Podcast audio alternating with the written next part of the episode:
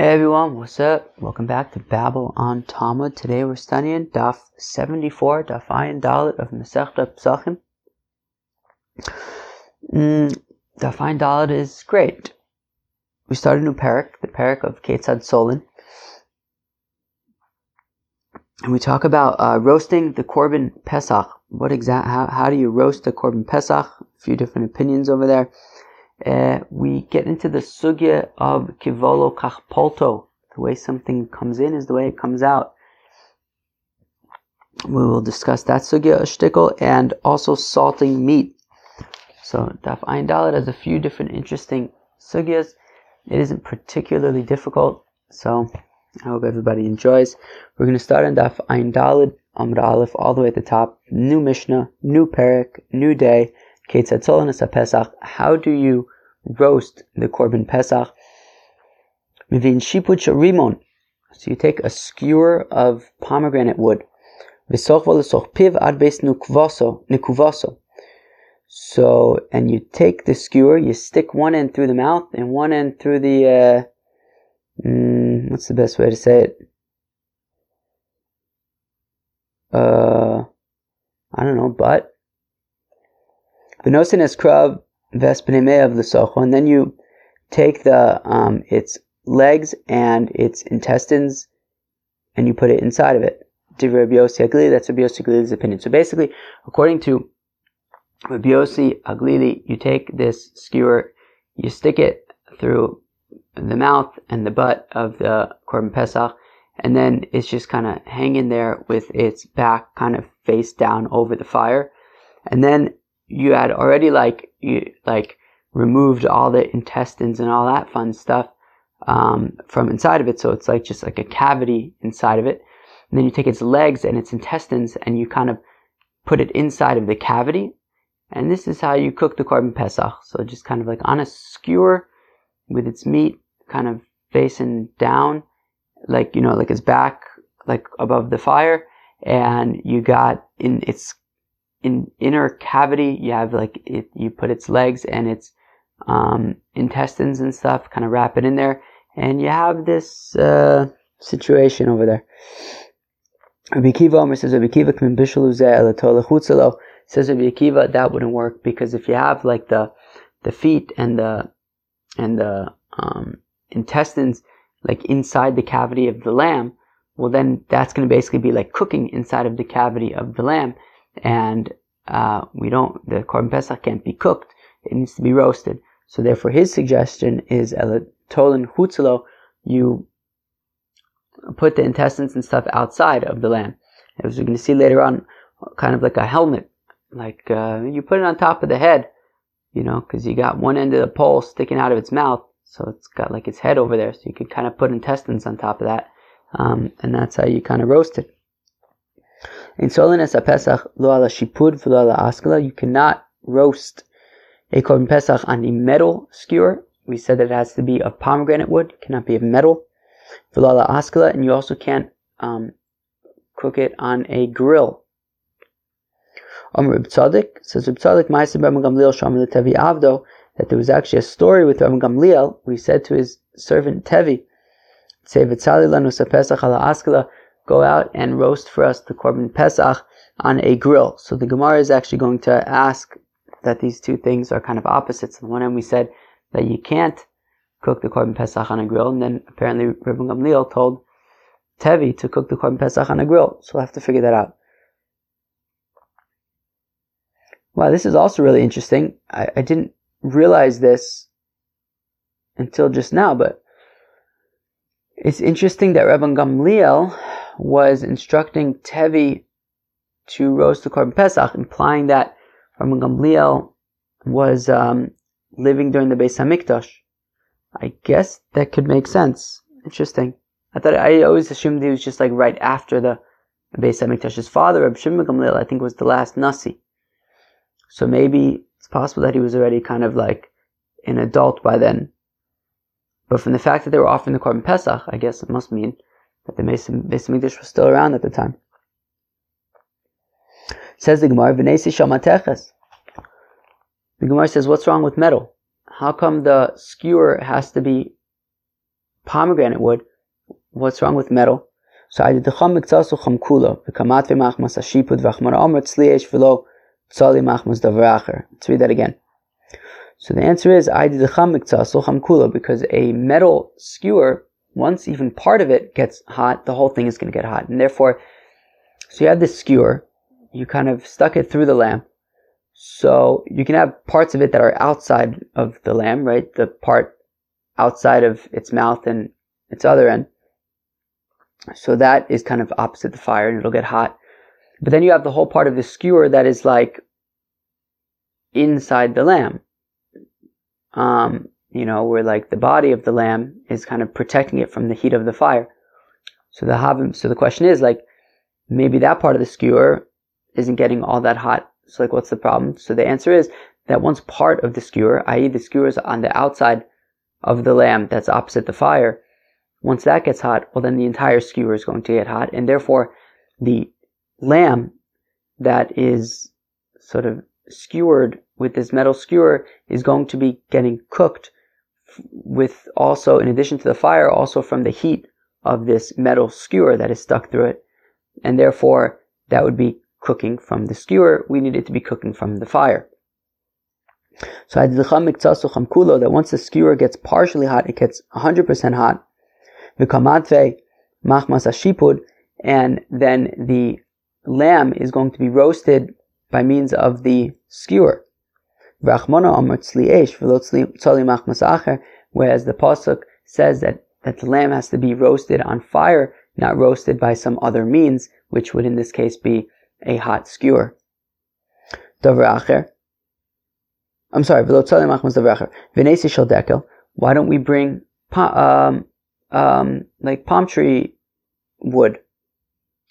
I did the isle shive mapik Well, because palm wood, they have grooves in them, and because they have grooves in them, so they release water when they get hot, and then there, it will be as though the water that's being released from this skewer of a palm tree, um, and right. So so so this skewer will release water, and that water will be considered like some form of bishul for the korban pesach, and we need fire. Why don't we bring fig uh, branch skewers I did the mechalchol mapik mayevav for a similar reason, which is well, fig branches are, I guess, somewhat hollow. I have some space in there for to have like that, like maybe saps and different kind of liquids to get in there, and then when you heat it up, it's going to release those liquids, and also it'll be considered like bishul. shel alum. Why don't we bring oak skewers? Shelcharov or carob skewers, Vishal shikmar or sycamore skewers, Aidid is by Kitre Mapik Maya. Well, those woods have knots in them, and since they have knots, when the knots uh, get hot, they release water, and again, it'll be like bishul. Sharimo Nami is by Kitre. But uh, pomegranate wood also has knots in it. Aren't those going to release water? How come the Mishnah says you're allowed to use pomegranate skewers? Shia Kitre. So the Gemara answers, well, pomegranate branch knots are smooth. Because they're smooth, they don't, wait, because they're smooth what? They don't release water or they don't need to be removed? Says Rashi, there you go. And you don't need to remove them. And because you don't need to, you know, since they're smooth, so I guess you can use it, you can use these pomegranate branches as skewers without really having to remove any knots. And therefore, uh, we're not concerned about any liquids coming out through the knots that you had to remove. or you could say it's talking about a sapling that is that is within its first year, a pomegranate sapling, teles kitre that does not have any knots in it.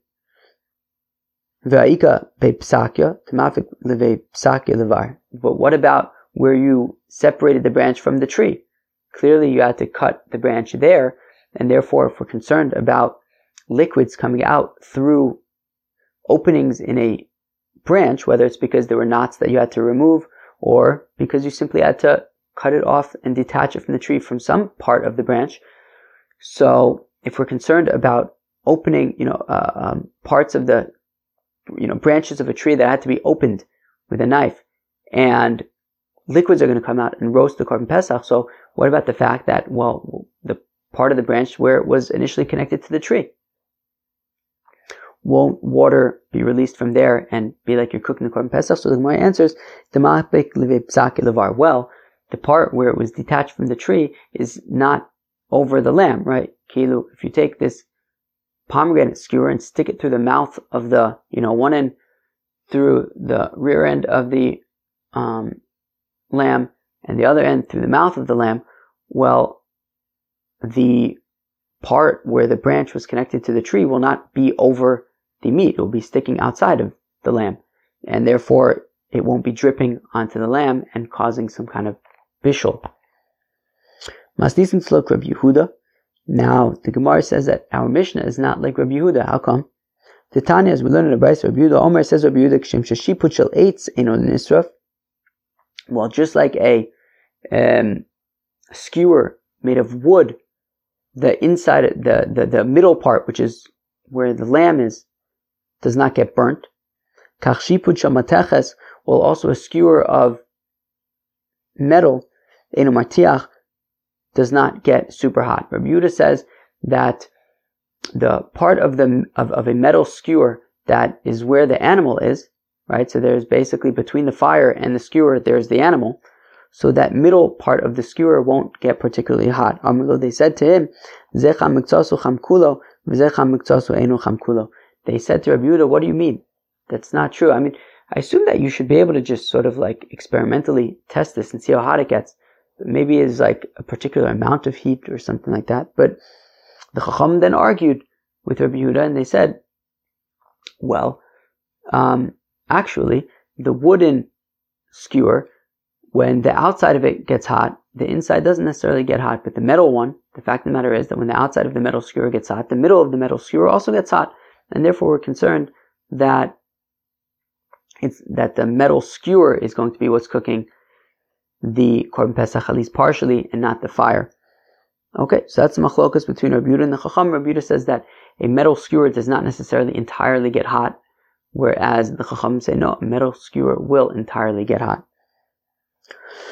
V'nosin is krav v'chulei, and then you take the feet and the intestines and you put it in the cavity of the korban pesach. Tanya Rabbi Shmuel koreu toch toch. So Rabbi Shmuel held like Rabbi Yossi Aglili, that you would take the, the feet and the intestines and stick it into the cavity of the korban pesach, and it would and it would um, cook like that, and he would call it toch toch. We actually had this, I think, in Masechta Brachas, uh, like a, some kind of beet stew that would go toch toch toch. Um, but here we're saying similarly that Rabbi Shmuel would call the korban pesach that was prepared in this manner where you would take the feet and the intestines and put it inside the cavity and it would basically be cooking. Um, and you would call it toch toch as well, because it would make that kind of sound of like bubbling in some kind of like a bubbling stew. Reb Tarfon Koreu Gedimukulas. Reb Tarfon, however, he held like Reb Akiva's view, which is that you would take the intestines and stuff and put it on top of the head of the Korban Pesach, and therefore it was like a helmet, as Rashi points out, that um, Kova de Nechoshes, Kova Nechoshes is translated to Aramaic as Kulsa de. So a kova, like a hat, a helmet, is a is kulsa. So Mekulas is like a helmeted goat, meaning you're going to take the intestines and put it on top of the head of the goat. That will be a helmet. But in this case, this helmet probably won't be protecting the goat very much. It's a little too late. Too little, too late. Taner Rabbanon, So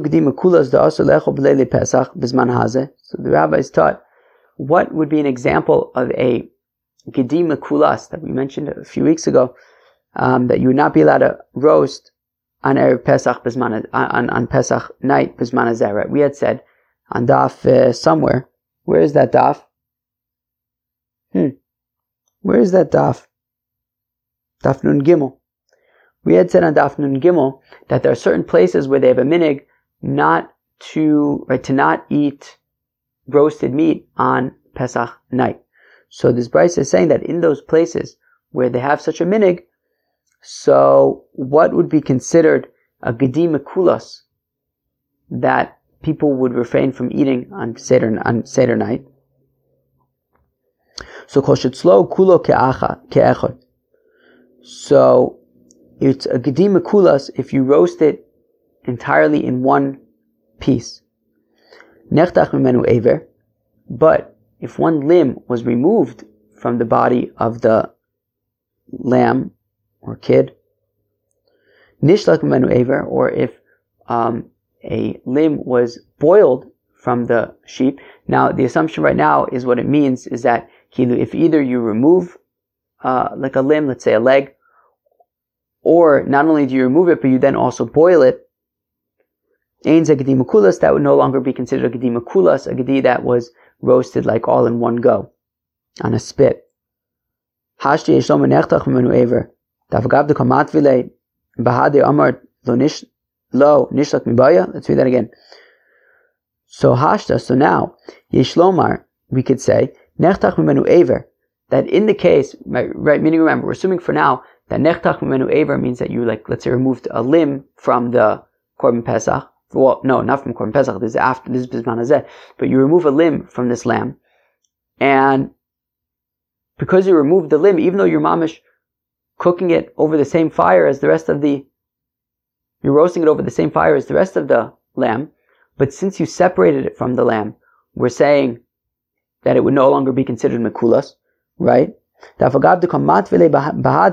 Even though you're roasting this removed limb together with the rest of the body of the animal. Omar lo, and we said that that would no longer be considered mikulas. Nishlak mibaya. Do we even need to say that if you didn't cook this limb that you removed with the rest of the animal, but you then went and boiled it, that it would not be considered mikulas? Obviously, it's not going to be considered mikulas. When you remove the limb and roast it right next to the animal, we say that's no longer considered mikulas. If you take it and boil it elsewhere, obviously it's not mikulas. So Mevshesha Sheshalko b'mechuber. So Mevshesha says that this is talking about where you boiled it while it was still connected to the animal. Mm-hmm. So on one end, it's still a complete animal. On the other end, it's partially boiled. And we're saying that that would not be considered a gedim mikulas. Okay, and I guess theoretically then, I guess if you assume that the only issue of roasting meat on Lele Seder is to do it just like the way that they would do it in the Beis Hamikdash, you know, during the time of the Beis Hamikdash, then this would no longer be that way. Okay, but I assume that if there was just like an issue of just eating roasted meat in general, well, I assume that this, at least the roasted part, would be considered roasted. Know? What do you guys think? Zak the Gemara Amar Rabba says Rabba. Haimul Yusa Sharia. Interesting. So it says Rabba Mulyasa is permitted. Who could tell me what Mul Mulyasa is? Very good. Mul Mulyasa is is um, stuffing. Stuffing. So like, you know, imagine like let's say you have a turkey or something, and you use stuffing. So let's say you have a lamb, and you stuff the lamb, but you stuff it with um, meat. You stuff it with meat. You stuff lamb with meat. So now this meat. So interestingly, when it comes to meat that you slaughter, of course, you have to salt it. By salting it, it removes the blood. The thing is that I'm not an expert here, but what I understand is that you have to salt it to varying degrees based on how you're preparing to, how you're planning to cook it. So if you're planning to boil it, so, you know, and it's just going to be boiling in its own juices, well, then you're going to want to salt it more, um, to make sure that you remove the blood in advance, so that then when you boil it, uh, there's not, no longer going to be any blood. However, if you're going to roast it, then Rashi at least seems to be implying that you have to salt it a little bit, but not more than a little bit. Meaning, if you roast the animal, since whatever blood that will be extracted while it's roasting will just kind of drip into the fire and not into itself, so you don't have to salt it as much. Just a little bit would suffice. So now, what Rabba is saying is that if you take a lamb and you stuff it with meat, so what does he say? So he says, Shari, just to salt it a little bit, meaning to the same degree that you would salt roasted meat, you could salt this meat that you're going to use as stuffing inside of the lamb. Now, the concern here is that, well, if you're stuffing this meat inside of the lamb, well then maybe it'll be considered like it's cooking inside of the lamb. And this is similar to like what we were saying about Rabbi Yosef Aglili's opinion about the Korban Pesach, that you could take like the legs and the intestines and put it in the cavity. And Rabbi Akiva said, well, that would be like you're cooking it, and therefore that would be a problem. So here in the case, not of Korban Pesach, but just in general, in the case of stuffing a lamb with meat, Rab is saying that you only need to salt the meat a little bit. What about the fact, well, if you're only salting a little bit, there's still going to be blood there, and then it's going to be cooking inside of this lamb. So while you might be roasting the lamb, but the meat that's inside of the lamb is going to be cooking, right? Like boiling. Like in its own juices and its own blood. So Amar Rabba Haimu So Rabba says that this stuffed, that this lamb stuffed with meat is, is permissible even though the meat you're only um, like salting, you know, not, you know, um, lightly. Amalei so Abai says to Rabba, But one second, how could that be? Because if you're not salting that meat, this, the meat stuffing much, well then there's going to be still blood in it. And if there's blood, it's going to be absorbed by the lamb in which the stuffing is cooking. So to which Rabba responds, well, in the same manner that it gets absorbed, it also gets um, um, um, excreted. And therefore, just like, yeah, sure, the blood that's in the stuffing is going to be absorbed into the lamb, but is also, but it is also going to be, um, I don't know, I feel like excreted isn't the right word. Maybe like expunged, expelled, maybe is good. It's going to be expelled also from the lamb into the fire, right? So you have this lamb, it's cooking on a fire, and due to the heat, this meat that's in, that's stuffing the lamb is going to heat up, and there's blood, and it's going to get into the lamb. But then the heat will then also bring that blood out of the lamb and have it drip into the fire. Okay. So let's say that the following supports Rabba's assertion of kivola kachpolta, that as it gets absorbed, it also gets expelled. No saying eskrav as b'nei of the. Well, our Mishnah said that you could take the intestines and the feet of the korban pesach and stick it into the cavity of the korban pesach, and we're not concerned that whatever blood might be there will be getting into the lamb. My time, is not because, like Rabba says, that kavolo kachpolto, that whatever blood might be getting absorbed into the Pesach lamb, it will also be expelled into the fire.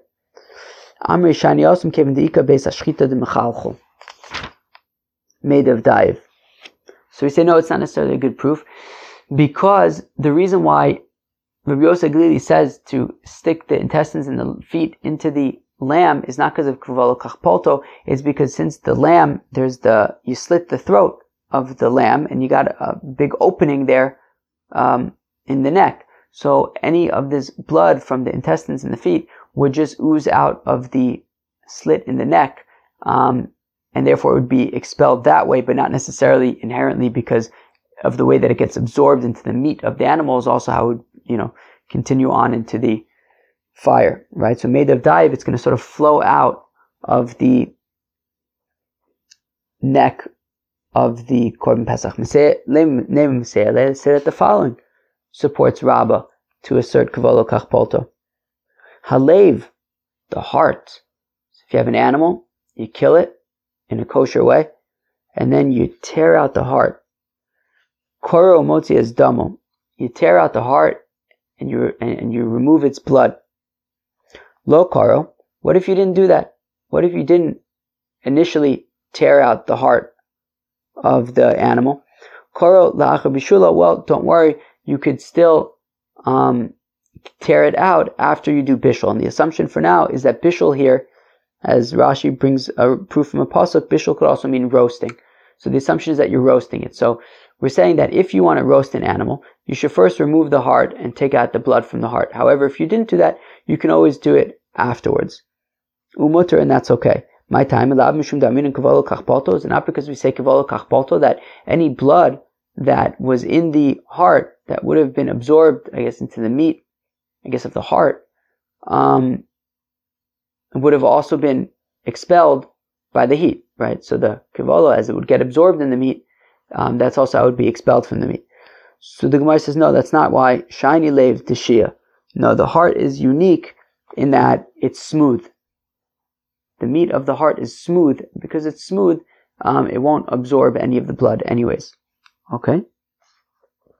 So Rav Gozola, Lirab. So Rav and Sava, he made some kind of pastry with meat in it, maybe some kind of a kuba of sorts, or I feel like there's some other pastry that, that I'm, that I'm not remembering what it's called, some kind of like, maybe like Moroccan pastry that you could probably get in like Shuk Machne Yehuda. It's like, you know, pastry dough with meat in it. Yeah, I don't know. What are those things called? Or maybe like, what are they, at like Ishtabach, right? There's some chaver here from Nachlaot, like that Ishtabach stuff. What were those things called? Where they have like dough and they just put like a whole bunch of meat and stuff in it. So it sounds like Rav and Sava made um, some kind of meat pastry for Rav. Now, the interesting thing about meat pastries, pastries is that you have meat in them, I guess. and, and, um, so if the meat isn't properly salted, well, then we have to be concerned about the blood getting in the pastry. Okay. So, ve'amarle, imayle tafle, havli ve'echol. He says, look, so Rav said, look, if it tastes really good, then I would like to eat it. So we see that Rav seemed to have no issue eating this um, pastry that had meat in it, even though the, the, the blood from the meat may have gotten into the pastry. So ayi bismida. So so the um so the Gemara answers no, you can't necessarily bring a proof from there because I was talking about pastry dough that was made from like very fine flour. And because it was made from such fine flour, it's like flaky, like a pastry dough. And it's flaky, and you can assume that any blood that may have been in the meat would have um, kind of come out on its own since the dough wouldn't really keep that blood in there very well. Okay, so it's not necessarily an issue of kivolo kachpolto that as it gets absorbed, it gets released. Over here, you can assume that it didn't really get very much absorbed in the first place because since it's like a, a flaky dough, any blood would have probably just come out on its own, and therefore you can eat that dough. That is very flaky. And here is going to be a question against Rava, against saying kivolo kachpolto, that Rava, he visited the Reish Galusa, okay, and also they gave him some pastry with like um, goose meat. Omar ilo de zig kizuza chivara lo achlimine, to which Rava said, if not for the fact that I noticed that this pastry dough is as clear as white glass, I would not eat it. Meaning, only because I'm completely certain that there's no blood in this pastry dough, that is why I'm willing to eat it. But if I had any doubts, I would not eat it, and I would not say, Kivolo kachpoltos usitza kasha an rabba. kivolo kachpolto, and if you hold like Rabba that kivolo kachpolto, my area kizig, afilu kilozig nami. So then, if you say like Rabba that kivolo kachpolto, as the blood gets absorbed, it also gets expelled. Well, then why would Rava say that he would only eat it if the if he you know that he's only going to eat it because he sees that the dough is as white as as clear as white glass. But if we say kivolo kachpolto, that's just memela, as the blood gets absorbed in the dough, it will also be expelled from the dough. So who cares if the dough is as clear as white glass? You can assume that there's no blood in here; it was expelled. So from the fact that Rava is concerned, so then it's going to be a kasha on Rava who says there's no reason to be concerned. So Hasan b'chivara. Well, first of all, by the way, Rava is younger than Rabbah. So it's not, it's not, it's not like there's a brisa contradicting Rabbah, but still, we seem to be assuming that, you know, from the fact that Rabbah is saying it, you know, why is he saying it? Why, why, why, why isn't he simply agreeing with Rabbah and saying Kabbalah Kachpoto? Anyways, the Gemara answers, Hasan Bechivara Desharir. That in the case of Rava at the Reish Galusa, it wasn't with very fine flour like in the case of Rav, rather it was white flour, which was a thicker flour. And therefore, because it was a thicker flour, um, the blood would not really be able to, you wouldn't be able to say kavala kachbalta. The blood wouldn't be able to leave very easily.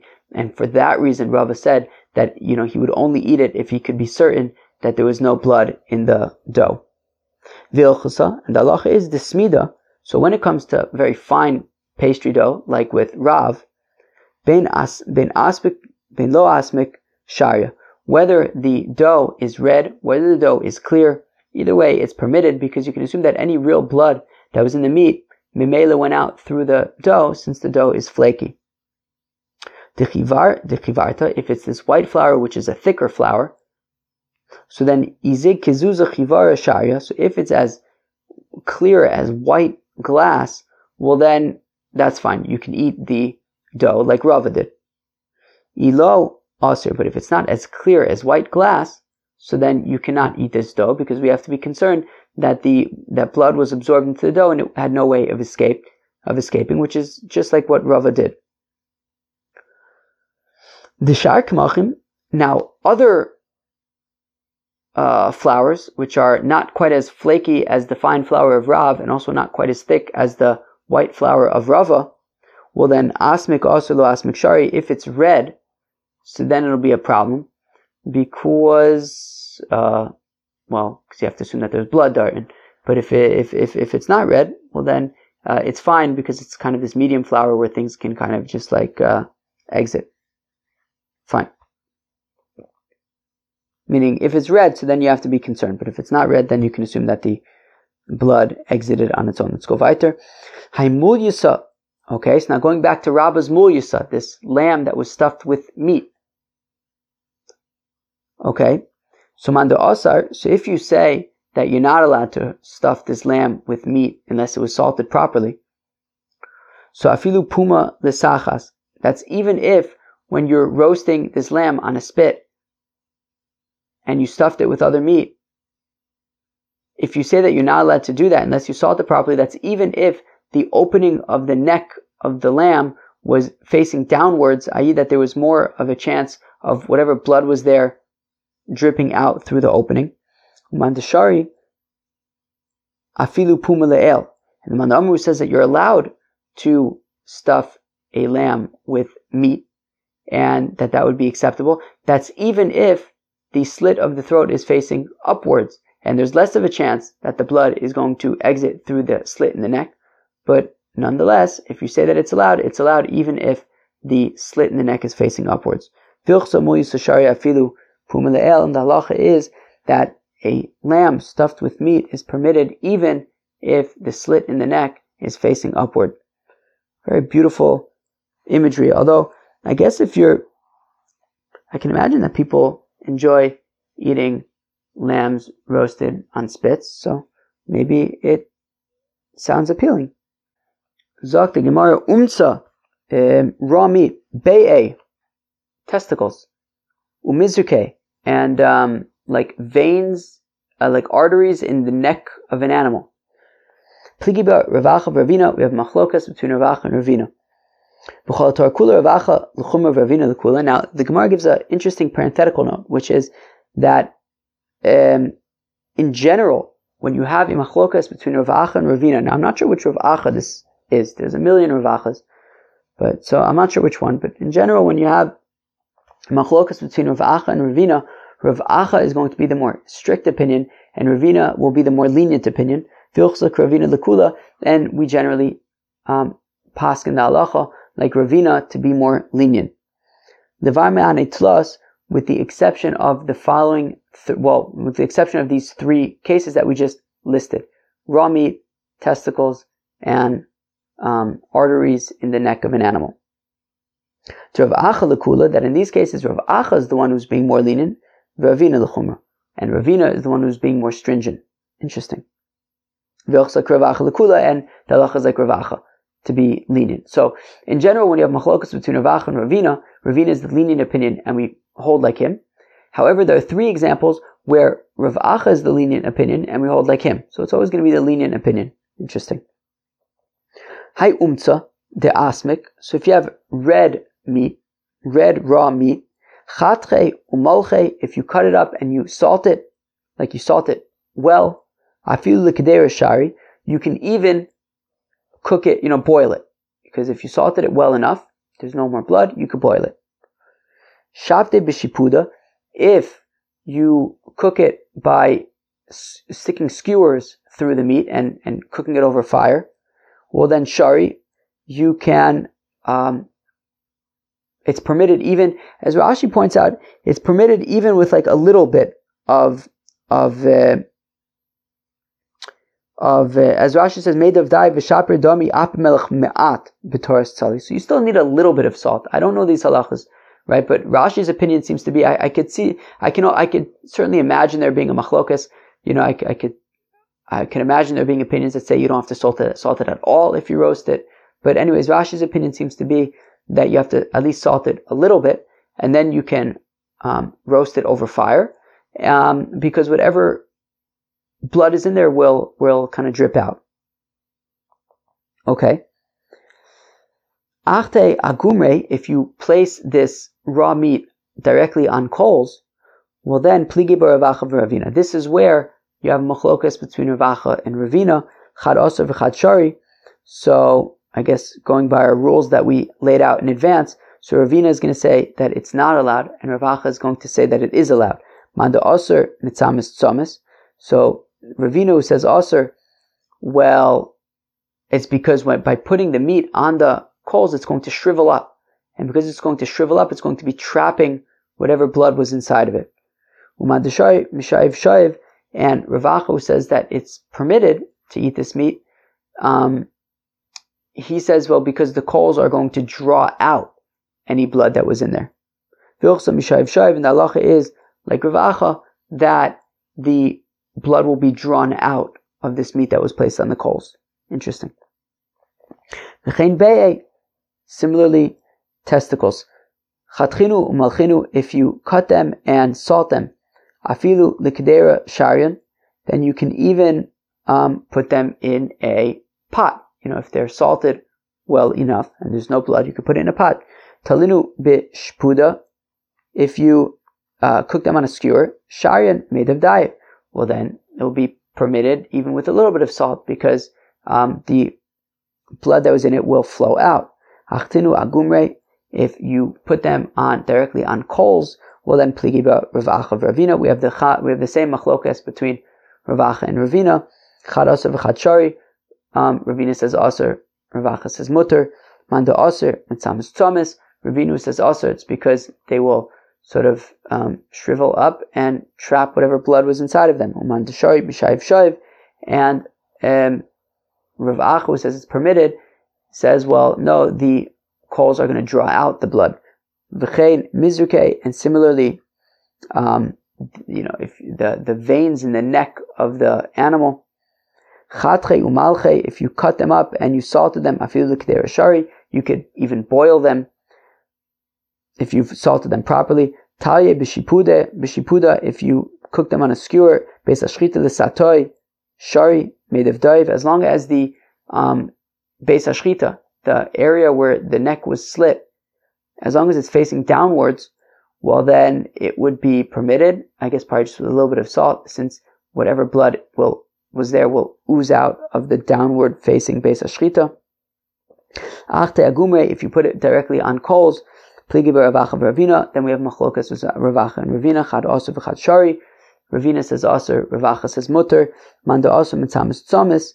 So Ravina, who says also it's because the veins and stuff are going to shrivel up and trap the blood. Umandashari, mitzamis, shav, and Rav Acha says it's permitted. He says no, the coal, the coals will um, draw it out, draw out the blood. And the halacha is like Rav Acha that the coals will draw out the blood from the veins, um, not trap them in. Sounds like exciting times.